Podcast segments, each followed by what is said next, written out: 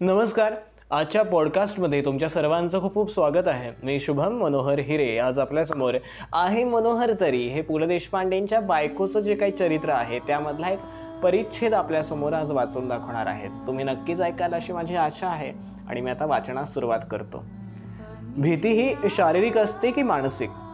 माझ्या असे लक्षात आले की इतरांच्या दृष्टीने अत्यंत क्षुल्लक वाटणाऱ्या काही प्रसंगी मी शारीरिक आणि मानसिक दोन्ही दृष्टींनी अगदी अळूमाळू होऊन भेदरून थरथरू लागते आणि जिथे सर्वसामान्याचे धैर्य खचते तिथे मी अगदी सहजतेने वावरू शकते.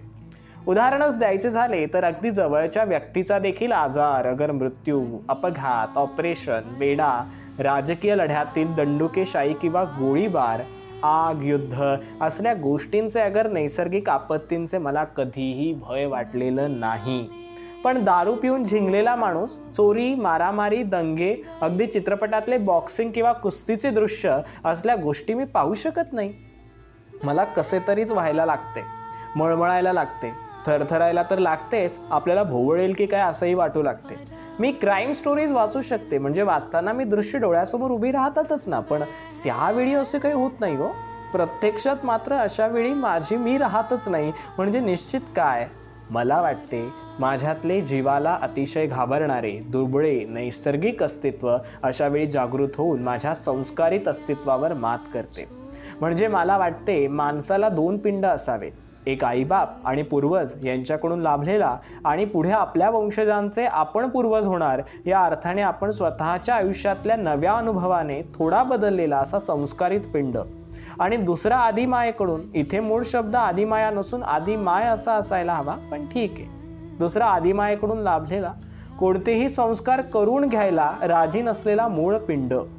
वाटले तर असे म्हणूयात की भूगोलावर आधारलेले जिवंत शरीर म्हणजे मूळ पिंड आणि इतिहासावर आधारलेले मन हा संस्कारित पिंड. म्हणजे मग हे द्वैत झाले? आजचे वैद्यकशास्त्र हे शरीर आणि मन यांचे अद्वैत मांडण्याकडे झुकत असताना हा द्वैत विचार योग्य आहे का? अचूक आहे का? मला ही शंका आहे पण त्याबरोबरच हा विचारही आहेच. आता वय उतारायला लागलंय. स्वतःच्या प्रकृतीची मी कधीही काळजी केलेली नाही. तेव्हा मला काय वाटतं याची काळजी न करता आता प्रकृतीने मला इंगा दाखवायचं ठरवलं तर मला तक्रार करण्याचा अधिकार नाही आहे आपल्याला शेवटचा आजार कधी होईल आणि कोणत्या स्वरूपाचा येईल हे जरी निश्चित असलं किंवा अनिश्चित असलं आणि आपल्या हाती जरी नसलं तरी त्यावेळी नातेवाईक आणि मित्रमंडळी यांचं आपल्याशी जे वर्तन राहील ते बरंचसं आपल्या आयुष्यभर त्यांच्याशी केलेल्या वर्तनावरती उपयोगी उपयोजित असणार. आणि त्यावरतीच अवलंबून असणार. त्यामुळे या बाबतीत कुणाकडूनही कोणतीही अपेक्षा ठेवण्याचा मला अधिकार नाही. मी मला वाटलं तसेच वागत आले.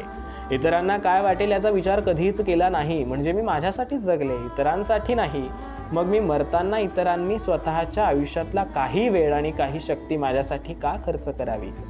म्हणजे मग हा प्रश्न सोडवायचा एकमेव उपाय म्हणजे आत्महत्या का? सुनीताबाई देशपांडे. खूप खूप धन्यवाद.